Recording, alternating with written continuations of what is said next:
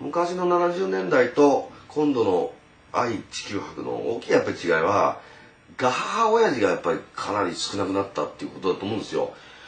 まああの頃デザインではもう最高潮の田中一行さんっていう人があの万博のポスターのデザインもしてたし横尾さんもやってたしいろんなもう精鋭たちが集まってたんだけどきっと運営してる中に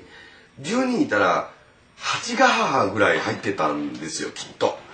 もうその以降田中角栄さんの「日本列島改造論ガ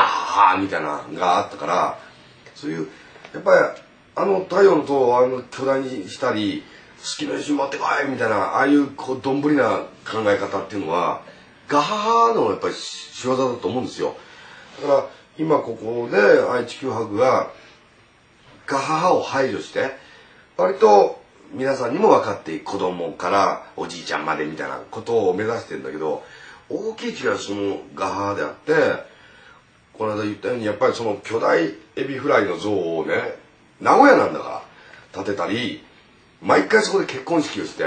もう娘2人いたら家潰れるって言うんだから名古屋は。だからそこでもう牛車でもねやって名古屋の結婚式の模様を中継したりさそういうなんかあとせっかく社長を下ろしてんだからあれを一回でかいこういうあの大きいとこに入れてあの天ぷら粉でかカラッと揚げてね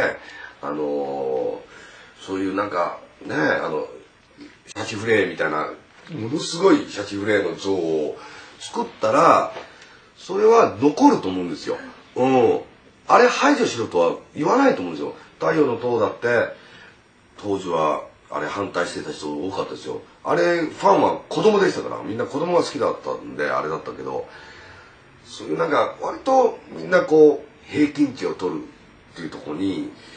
ちょっとだけね前とは違うなとは思うんですけどね。昔の博覧会は地球になんて優しくないもんちっとも優しくない今は優しいこと考えすぎてるからあんまりそんな優しくなくていいんじゃないかなと思うんですけどね博覧会はねもうドーンとこうもうどんぶり勘定で行ってまえみたいな方が子供心にやっぱりパンチあったしやっぱりパンチの問題かな？はい。パンチパンチです。